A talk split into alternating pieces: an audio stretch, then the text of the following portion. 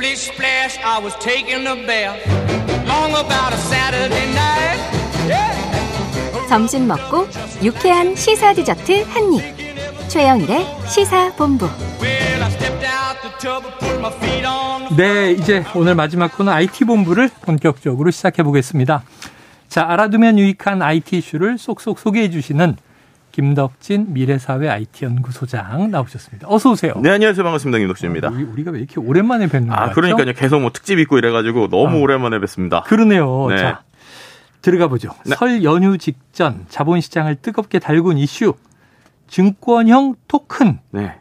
이게 우리나라에서 허용된다고 하는데. 그러니까 이게 제가 한 일주일 전만 했어도 네. 아, 이번 설 연휴 내내 아마 이 주제로 많이 얘기하셨을 것 같은데 네. 아, 이게 어떻게 보면 투자나 재테크 하시는 분들한테는 아주 뜨거운 이슈가 될 수 있는 게 하나 이제 열렸습니다. 그래요. STO라고 보통 약자로 부르는 증권형 STO. 예, 증권형 토큰이라고 보통 얘기를 하는데요. 음. 이 증권형 토큰은 이게 쉽게 설명한 블록체인 기술을 통해서 토큰 형태로 발행되는 증권인데 음. 이제 이것에 대해서 우리나라에서 원래 규제적으로 막혀 있었거든요. 근데 네. 이걸 이제 허용하겠다라고 이제 이번에 나온 거예요. 그래서 김지영 금융위원장이 19일 서울 여의도 금융투자협회에서 열린 제6차 금융규제 혁신회의에서 이제 STO를 어, 규율 체계를 만들겠다. 그래서 이런 증권형 토큰을 우리나라에서 이제 시장이 열릴 수 있게 하겠다. 뭐 그렇게 돼서 다양한 사업 아이디어나 금융에 대한 새로운 상품이 열릴 수 있는 이런 방식으로 만들겠다라고 이제 이야기한 것입니다. 어, 지금 블록체인 얘기하시니까 네. 그럼 이제 우리가 딱 떠오르는 게 코인이잖아요. 그렇죠, 그렇죠.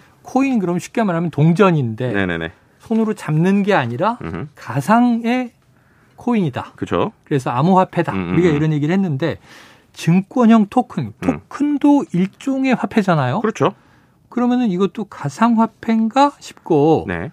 증권까지 붙으니까 더 어려워요. 뭐예요, 뭐예요? 일단 토큰부터 살펴볼게요. 네네. 이 토큰 어디서 요즘 많이 들어봤어요? NFT 예전에 우리가 얘기 아. 많이 했잖아요. 그 T도 토큰입니다. 맞아요, 토큰. 맞아요, 맞아요. 그러니까 토큰 예전에 제가 설명드릴 때 예전에 우리 버스 안내양 있을 때 있던 아, 그 토큰 동- 낼때 있었어요. 그렇죠. 동그라미 뚫려 있는 토큰, 버스 네. 토큰. 이거 생각하시면 쉽다고 말씀드렸는데 네. 버스 토큰이라는 게 생각해 보면 그거 하나에 실제로 멜는 버스비가 뭐 200원이면 200원의 가치를 할 수 있게 토큰으로 주조한 거잖아요. 땅땅땅 그렇죠, 하고. 그렇죠. 그러니까 토큰화했다, 토큰했다는 거는 어떤 특정 가치를 거기다 담았다라는 그렇죠, 표현이에요. 그렇죠. 그러니까 토큰이 됐다라고 하는 건 어떠한 가치를 여기에 담아서 음. 이것을 블록체인을 기반으로 해서 기술적으로 왔다 갔다 할 수 있게 한다. 눈에 보이진 않지만 네, 그렇죠. 디지털이지만 네, 그렇죠. 이제 그런 형태라는 게 이제 토큰이라고 예, 설명을 예. 드릴 수 있을 것 같은데 말씀하신 대로 증권이 붙었잖아요. 그래요. 그럼 도대체 증권이 붙은 거랑 토큰이랑 뭘까라고 할 때. 그럼 여기서 이제 중요한 게 있습니다.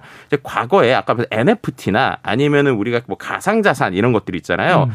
이런 거는 그거를 발행하는 주체. 예를 들면은 토큰이라는 거, 버스 토큰은 우리가 네. 그 버스 토큰이 왜 그게 쓰일 수 있어라고 하냐면 버스 운송을 하는 데에서 이게 진짜 토큰이라고 인정을 해줬잖아요. 맞죠. 그러니까 버스에서 이제 인정을 했죠. 또 음. 법적으로도 뭐 회수권이 있다 그러면은 법률 어디엔가 그거에 대한 승인을 해주니까는 되는 거잖아요. 그렇죠, 그렇죠. 근데 지금까지 있었던 NFT나 가상자산은 그냥 어떤 사람이 내가 그냥 만들 거야 라고 아. 해서 만들었던 거예요. 예, 그러니까 예, 예. 토큰의 가치를 담는 건 맞는데 그 가치를 누가 보장해 주냐라고 어. 하면은 그냥 기- 뭐 어떻게 보면 정부나 없었다. 이런 데서 한준 게 아니라 그냥 만든 사람들이 우리가 이런 뜻이 있어. 라고 해서 서로가 이제 가치를 그냥 이게 가치가 있어라고 어떻게 보면 주장을 하는 그 거죠. 참여자가 들어와서 이제 시장이 형성됐던 건데 그렇죠. 이 증권형 토큰은 네. 명확하게 이건 거래의 가치가 네. 있는 겁니다라고 인정하는 기관이 있다. 그렇죠. 왜냐하면 우리가 증권이라고 하면 보통 우리가 주식 많이 생각하시잖아요. 네, 그렇죠. 주식이라고 하는 거는 어쨌든 저쨌든 간에 우리가 뭐 주식의 가치가 떨어질 수 있지만 네. 이게 갑자기 뭐 사기처럼 되지 않는다라고 일반적으로 생각하시는 이유가 특정 기업의 자본 금을 그렇죠. 주식수만큼 나누어서 네. 그냥 시장에 공개한 거잖아요. 그렇죠. 그런 것도 있죠. 우리가 한국 거래소, 그러니까 거래소에서 이걸 아, 보장을 그렇지, 해주잖아요. 그렇지, 예. 그러니까 아니 뭐 다른 데는 안 해도 어쨌든 거래소에서 보장을 해주니까 공공기관인데. 그렇죠. 이게 중요한 건데 오. 어떻게 보면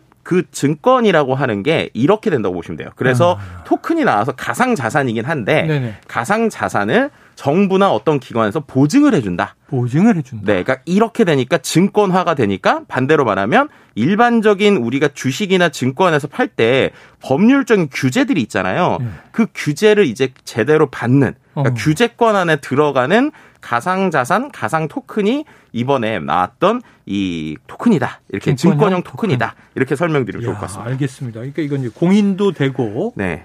그리고 그만큼 또 규제도 받는다. 그렇죠. 자, 어떤 가치가 담겨진 걸 토큰이라고 한다. 네. 이게 근데 증권 증권에 준하는 가치가 있다. 네. 그럼 이게 우리가 하는 주식처럼 네. 체계가 있습니까? 네. 그러니까 이게 이제 말씀드린 대로 기본적으로 우리가 주식이라고 하는 거는 어떠한 시스템이 있고 그 안에서 움직이게 되는데 그렇죠, 그렇죠. 이번에도 이제 정부에서 만든다는 게 그런 시스템을 만들겠다는 아, 거예요. 그래요. 그래서 예를 들면 금융 당국에서 이번에 세 가지 조치를 만들겠다라는 네네. 건데 첫 번째는 증권형 토큰 새로 나온 이 투자자들의 재산권이 법적으로 안전하게 보호될 수 있게 하겠다. 뭐 예를 들면 오. 예금자 보호처럼 뭐 예를 들면 네네네네. 그런 보호를 만들겠다라는 야, 거고요. NFT나 코인하고는 완전히 다르네요. 그렇죠. 그러니까 형태는 똑같은데 그거를 법적으로 인정해 주는 것들이 그러네요. 생긴다고 어. 보시면 돼요. 두 번째는 일정 요건을 갖추지 않으면 증권사를 통하지 않고도 증권형 토큰을 발행할 수 있게 하겠다. 쉽게 음. 말하면 지금 같은 증권사 같은 또 새로운 금융기관들을 만들 수 있는 이런 형태를 만들겠다는 네네. 거예요. 하지만 그게 누구나 만들 수 있는 건 아니고 그거를 법적인 가이드라인을 지키게 되면 그런 음. 새로운 형태들을 만들게 하겠다라는 거죠. 자격 요건을 주겠죠. 그렇죠. 그리고 예를 세- 들면 시중은행에서 네. 오프라인 은행에서 최근 이제 카카오뱅크 등 온라인 은행에 생기는 제도를 그렇죠. 창출한 것처럼 음. 또 새롭게 그렇죠. 그런 이러한 것들을 토큰을 만들 수 있는 음. 자격을 부여한다. 네, 맞습니다. 네. 그러니까 오히려 이렇게 되니까는 일반적으로 스타트업은 더 좋은 거예요. 왜냐하면은 지금까지는 우리가 아주 열심히 만들어서 안정적으로 합니다라고 네. 할때 안전하다는 걸 누가 보장해라고 그렇죠, 할때 그렇죠. 보장할 데가 없었거든요. 맞아요. 근데 이제 어쨌든 정부에서 가이드라인이 나오게 되면 그 가이드라인을 지키면 우리가 정부에서 지킨 가이드라인대로 새로운 상품을 만들었습니다라는 걸 증권사 말고도 다른 곳들에서 만들 수 있게 하겠다라고 하는 게 이제 포인트고요. 세 번째는 그렇게 되니까 증권형 토큰이 투자자 보호 장치가 갖춰진 안전한 장외 시장에서도 거래할 수 있도록 장외 유통 플랫폼을 제도하겠다. 예. 이 말은 무슨 말이냐면 우리가 지금 주식 같은 경우에 주식이 상장된 거는 상장된 거래소에서 유통을 하지만 음. 주식 상장되지 않은 장외 거래 같은 경우에는 모르는 사람들끼리 약간 좀 어떻게 보면 복잡하고 불편하게 거래가 되는 부분이 있잖아요. 음. 이런 부분 역시도 마치 우리가 당근마켓에서 뭔가를 이렇게 사고. 팔듯이 이러한 어 어떻게 보면은 디지털로 나오는 이번 증권을 이렇게 쉽게 증권형 토큰을 쉽게 거래할 수 있게 하겠다. 네. 그리고 그것도 법적으로 가이드라인을 만들겠다라고 하는 것이죠. 어, 그럼 뭐 완전한 시장을 그렇죠. 정부가 구축을 하고 보장을 해 주는 셈으로 들리는데 네.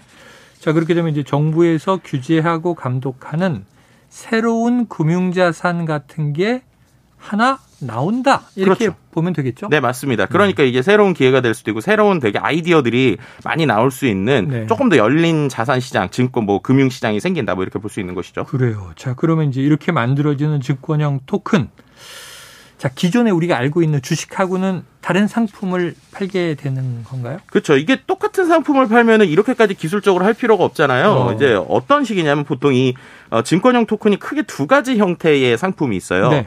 첫 번째는 일, 일반 증권하고 똑같이 네. 증권 발행 발행형의 증권형 토큰이 있습니다. 네. 이거는 뭐에서 쓰는 거냐면 예를 들면 요즘에 스타트업들이 투자를 받잖아요. 네네네. 근데 투자를 받을 때 뭔가 나는 돈이 있는데 스타트업에 투자하고 일반인이 있어요. 어. 근데 일반인들은 정보가 없으면 음. 스타트업들이 어떻게 투자하는지도 모르고 그렇죠. 또 예를 들면 투자를 할 때 보통 투자 라운드가 돈다고 하면 최소 뭐 몇억, 몇십억 이렇게 돌게 되는데 네네. 개인이 막 내가 한 100만 원만 있어도 아 네. 내가 특정 스타트업을 투자하고 싶다. 어. 근데 이게 지금까지 불가능했단 말이에요. 네네. 근데 증권형 토큰이 되면 이게 가능해집니다. 아하. 왜냐하면 우리가 보통 주식이라고 하는 건 주식 한 주에 얼마 이렇게 돼 있잖아요. 그렇죠. 그럼 예를 들면 한 주에 뭐 그냥 예시를 쳐서 한 주에 100만 원이다. 그럼 100만 원이 없으면 주식 한 주를 못 사잖아요. 그렇죠. 근데 요즘엔 주식도 쪼개지잖아요. 그렇죠. 그렇죠. 그런 형태로 토큰의 제일 장점이 뭐냐면 0.1원, 0.0001원, 0.000001원까지 디지털로 다 나눌 수가 있어요. 그러니까 비트코인도 네네. 1비트를 사기 힘들면 그렇죠. 0.25비트 이렇게 사잖아요. 그렇죠. 그럼 오. 그런 게 여기에 들어간다고 하면 내가 어떤 스타트업에 투자하고 싶은데 스타트업에 투자할 때 난 한 5만 원만 투자하고 싶은데 가능한 거죠. 그만큼만. 네, 그리고 정보가 없어도 그런 것들이 아까 말씀드린 대로 토큰의 형태로 다 있으니까 아. 제가 어떤 사이트에 들어가서 뭐 예를 들면 A 회사에 뭐 시리즈 A에 한 5만 원 투자하고 싶다 라는 게 가능해진다라고 어. 보시면 될 것 같습니다. 5만 원 어치의 증권형 토큰을 나는 보유하는 것이다. 그렇죠. 이제 이렇게 되니까 일반적인 또 이제 기업들의 투자에 대한 게 열리고 음. 네. 두 번째는 이게 자산이 유동화된 걸 다양한 걸 할 수 있어요. 예. 그러니까 제일 대표적인 게 미술품 같은 거에 네네네. 어, 소위 우리가 조각 투자라는 얘기가 한동안 있었잖아요. 네. 이 조각 투자가 이 증권형 토큰으로 가능해지는 거예요. 어. 예를 들면 원래 그림 하나가 뭐 2억짜리 그림이 있다고 네네네네. 쳐보세요. 근데 제가 2억짜리 그림이 나중에 20억까지 오를, 오를 것 같아요. 어. 그래서 이걸 투자하고 싶은데 제가 2억이 없잖아요. 네. 그럴 때 이 2억 원짜리의 그 그림을 증권형 토큰으로 만들었다. 어. 그래서 만 토큰이다. 라고 하면 거기서 제가 1토큰을 사면 만분의 1. 그렇죠. 그렇게 되는 거예요. 야, 내가 모나리자의 음. 100만 분의 1의 주인이야. 그렇죠. 이럴 수 있는 거죠. 네. 근데 미래에. 이게 어떻게 보면 NFT도 비슷한 원리였는데 NFT도 그렇게 시작했잖아요. 네, 근데 말씀드린 대로 NFT는 이게 누가 보장해 주냐라고 할 때 그러면 그걸 만든 사람들이 애매하니까 그래서 이게 저작권 이슈도 있고 맨날 막 이게 네네네. 만든 사람과 원저작자가 어떻게 되나 얘기가 있었잖아요. 맞아요. 근데 이거를 어쨌든 정부에서 보장하는 가이드라인을 지킨 그거에 대한 룰대로 움직이니까 음. 최소한의 투자자 보호는 받을 수 있는 네. 그러니까 어떤 이게 가치가 올라가냐 내려가냐 상관없이 음. 어쨌든 소위 먹튀는 막을 수 있는 어. 이런 것들이 생기는 거니까 다양한데 이게 적용이 될 수 있는 거죠. 그게 큰 변화일 것 같아요. 네. NFT에 대한 불안감이 많이 좀 해소되지 않을까 그런 생각도 해봅니다. 네. NFT도 흡수되지 않을까요? 네, 어느 그렇죠. 정도는? 어떻게 보면 이렇게 됐을 때 결국엔 NFT도 토큰이고 네. 이 증권형도 토큰이니까 네. 결국에는 토큰에서 NFT의 형태가 증권형 토큰으로 바뀔 확률도 상당히 있고 네네. 혹은 뭐 NFT로 된 거를 증권형 토큰으로 바꿔내거나 어. 이런 형태들이 뭐 자유롭게 나오겠죠. 그러니까 나는 토큰을 통해서 네. 토큰의 거래를 통해서 스타트업에 투자할 수도 있고 그렇죠. 혹은 대기업에 투자할 수도 있고 음. 미술품에 투자할 수도 있고 다양한 자산에 다 투자할 수 있는 길이 열릴 수 있다. 그렇죠. 그리고 또 이게 재밌는 게 이게 프로그램으로 된 IT 기술이 들어가 있잖아요. 예, 예. 그러니까 예를 들면 지금은 아니지만 우리가 메타버스 막 2, 30년 있다 만약에 된다고 쳤을 네네. 때 어떠한 아이템 자체를 제가 금융과 연결할 수 있어요. 이게 음. 무슨 말이냐면 예를 들면 와인 같은 거라고 쳐볼게요. 음. 와인을 제가 실제로 와인이 존재할 때는 토큰으로 가치를 가질 수 있잖아요. 네네. 근데 와인을 마셔버리면 어, 그러면은 가치가 없어지잖아요. 빈병인데. 그렇죠. 근데 이런 것들을 그럼 마시면 의미가 없으니까 어떻게 네. 하냐면 이 토큰을 메타버스 같은 가상 공간에다가 마치 진짜 와인이 있는 것처럼 전시를 할 수도 있게 네, 하는 네. 이러한 어떤 컴퓨터적인 기술도 요게 늘 수 있다. 아. 라고 하는 게 이제 기존 주식하고는 또 다른 재미가 있는 거죠. 그러니까 제가 어떤 증권을 들고 있으면 그냥 증권 들고 있는 걸로 끝났는데 이러한 어떠한 디지털적인 요소들을 갖고 있으면 내가 아 이걸 쓸 수는 없지만 마치 쓰는 것 같은 느낌을 네. 느끼게 하는 뭐 이런 재미들도 좀 느낄 수 있다 이렇게 어제 볼수 있는 최재분. 교수님도 그런 시대가 올 것이다 아하. 얘기를 하시더니 네. 그 안에 또 연결이 되는군요. 자, 이런 증권형 토큰은 어쨌든 토큰이니까 그럼 이제 비트코인이나 이더리움 같은 가상화폐로만 구매할 수 있는 건 아니에요? 이게 바로 또 장점 중에 하나인데 증권형 토큰이 아까 말씀드린 대로 네. 정부에서 보장하는 증권의 형태니까 네. 법정 통화, 그러니까 우리나라 원화로도 구매가 가능합니다. 어. 그러니까 이거 이렇게 생각하시면 돼요. 우리가 한국 돈으로 미국 주식 살 수 있잖아요. 그렇죠, 그럼 그렇죠. 중간에 달러로 자동으로 전환되잖아요. 아. 그런 형태라고 생각하시면 돼요. 그러니까 오. 나는 원화로 샀지만 거기에서 쓰는 토큰으로 뭔가 자동으로 전환이 돼서 되는 어. 이런 시스템이니까 결국 사용자 입장에서는 그냥 일반적인 주식 투자하는 거랑 네네. 똑같은 형태로 이러한 주식 그래요. 어, 증권형 토큰 살 수 있다라고 볼 수 있는 것이죠. 이제 이게 시장이 커져서 네, 토큰의 환율이 변동하더라도 음, 내 은행 계좌로 사면 그렇죠. 그 토큰 환율에 맞게끔 변현 이 전환이 돼서 네. 구매할 수 있다. 자, 법적인 규제를 통해서 소위 제도권으로 들어오게 된다. 이런 이제 느낌이 들어요. 네. 시장이 뭐 확실하게 새롭게 열리겠네요. 네, 지금 일단은 모든 증권사들이 이걸 엄청난 시장으로 보고 있어요. 네. 그래서 증권사들이 자기네 쓰고 있는 주식 어떤 프로그램에 이걸 연동하기 위해서 이미 테스트들을 많이 하고 있고요. 음. 그래서 내년에 에, 다음 달에 명확한 가이드라인이 나오면 네. 아마 증권사들이 아주 빠르게 달려들 것으로 보이고 네. 또 이제 조각 투자하고 있던 뭐 음원이나 미술 이런 스타트업들이 음. 있거든요. 이런 스타트업들도 아주 빠르게 이 시장에 좀 적응할 것이라고 보입니다. 알겠습니다. 앞으로 투자에 대해서 또이 김덕진 소장에게 많이 여쭤보도록 하겠고요. 아, 새로운 거 알았습니다. 오늘 여기서 IT본부 정리하죠. 말씀 고맙습니다. 네, 감사합니다. 자, 지금까지 김덕진 미래사회 IT 연구소장이었습니다. 최영일의 시사본부 오늘 준비한 내용 여기까지입니다. 자, 남아있는 짧은 연휴 뜻깊게 보람있게 보내시고요. 내일 한파 속의 출근 단단히 대비하셔야 될 것 같습니다. 저는 내일 낮 12시 20분에 다시 찾아뵙겠습니다. 청취해주신 여러분 고맙습니다.